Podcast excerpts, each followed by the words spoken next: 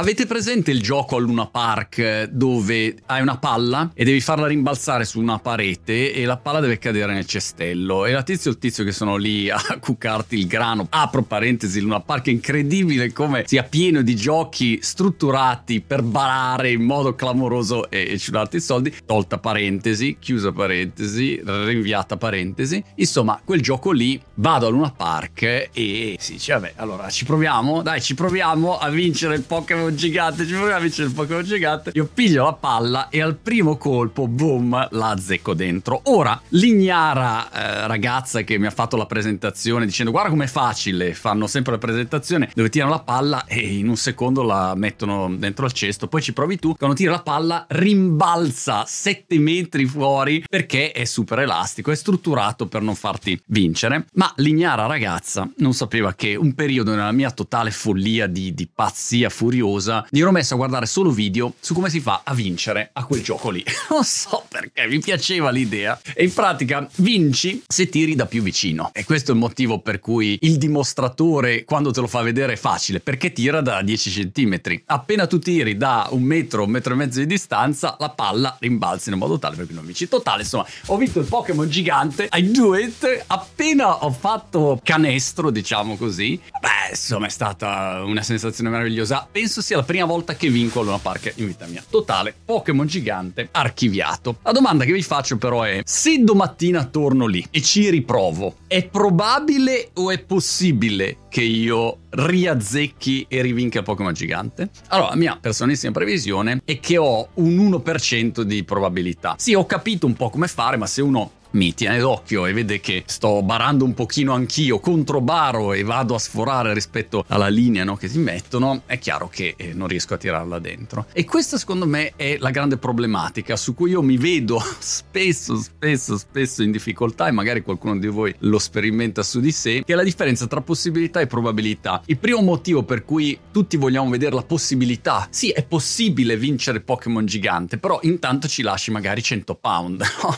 nel tentativo tentativo di. È possibile, è possibile, tutto è possibile. Io posso fare il tunnel a Ronaldo se ci gioco contro, posso schiacciare in faccia a LeBron James, posso domattina alzarmi e avere la ricrescita del capello avere i capelli lunghi come Bob Marley, tutti belli arricciolati però quanto è probabile? E noi lo sappiamo che la probabilità ha questa caratteristica di essere pallosa, noiosa. Sì, vabbè, ma che vita è? Tu calcoli troppo, bla bla bla. Invece la possibilità, wow, la possibilità, e andiamo, è rivoluzionaria, magari vinco alla lotteria. Tutte queste vogliate qua, è possibile, tutto è possibile in teoria. Ma nei fatti, se tu vai a fare il tuo calcoletto con il tuo Excel, altra parentesi, parentesi su parentesi oggi, Miss Excel l'avete vista? Ma questa è una che fa, non so, 100.000 dollari al giorno o alla settimana, a seconda dei periodi, insegnando dei corsi di Excel, facendo video su TikTok. Chiusa parentesi, andatela a vedere. Se fai il tuo calcoletto di Excel, ti renderai conto che ci sono delle attività su cui hai una probabilità bassissima.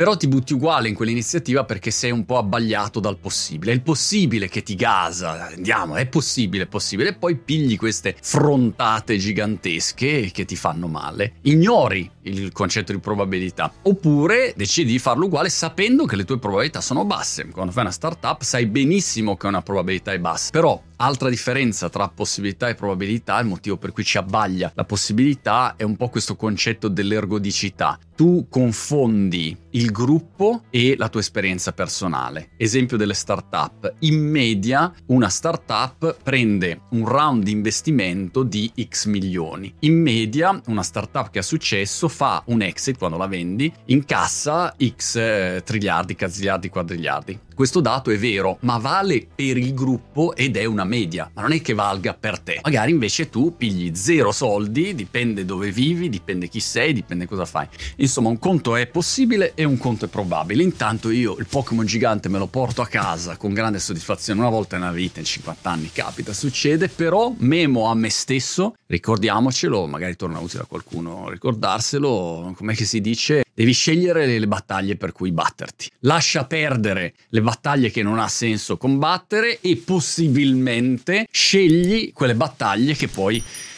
probabilmente vincere.